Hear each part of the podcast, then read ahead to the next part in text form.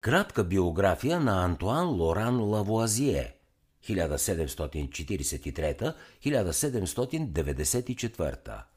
Великият френски учен Антоан-Лоран Лавоазье е най-важната фигура за напредъка на химията.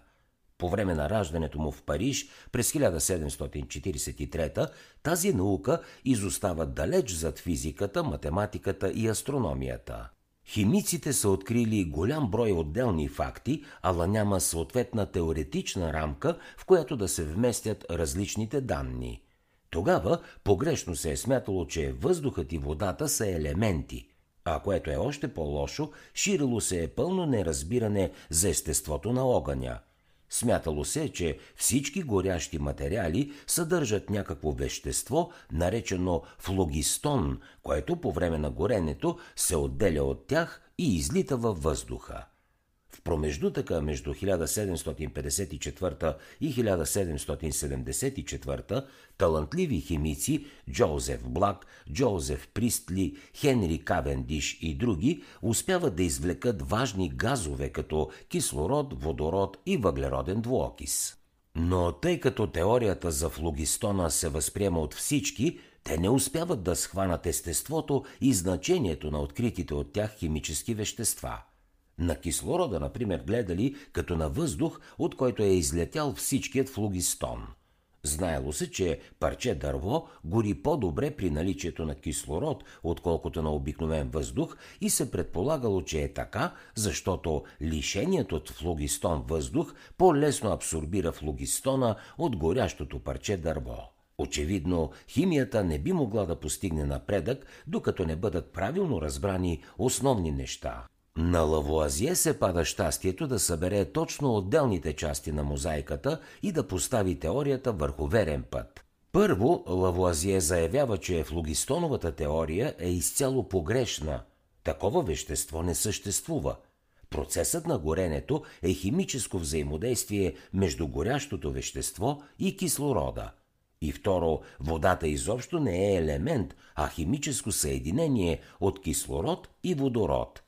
Въздухът също не е елемент, а е съставен главно от кислород и азот. Днес тези неща изглеждат елементарни, очевидни, но за предшествениците и съвременниците на Лавоазье съвсем не е било така. Дори след като той формулира теориите си и ги подкрепя с солидни доказателства, мнозина видни химици отказват да ги възприемат. Но във великолепния учебник на Лавоазье «Химически елементи» 1789 година така ясно са изложени хипотезите му и толкова убедително са скрепени те с доказателства, че по-младото поколение химици скоро се убеждава в правотата му. Доказал, че водата и въздухът не са химически елементи, Лавоазье влага в учебника си и списък на онези вещества, които според него са елементи. Макар че в него има някои грешки, съвременната таблица на химичните елементи по същество е разширен вариант на списъка на Лавоазье. В сътрудничество с Бертоле, Фукруа и Гитон де Морво, Лавоазье вече е създал първата добре организирана химична номенклатура. В неговата система, която служи за основа и днес, съставът на даден химикал определя името му. Единната номенклатура дава възможност на химиците от цял свят да си съобщават ясно един на друг своите открития. Лавоазье пръв дава точен израз на принципа за съхранението на материята при химически реакции.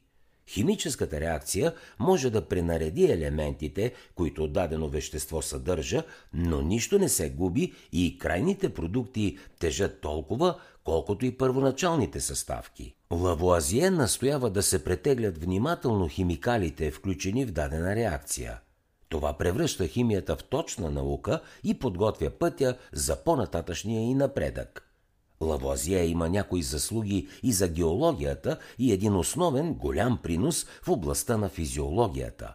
Чрез внимателни експерименти в сътрудничество с Лаплас успява да докаже, че дишането в основата си е равнозначно на бавно горене. За да чуете още резюмета на световни бестселери, свалете си приложението Бързи книги безплатно още сега.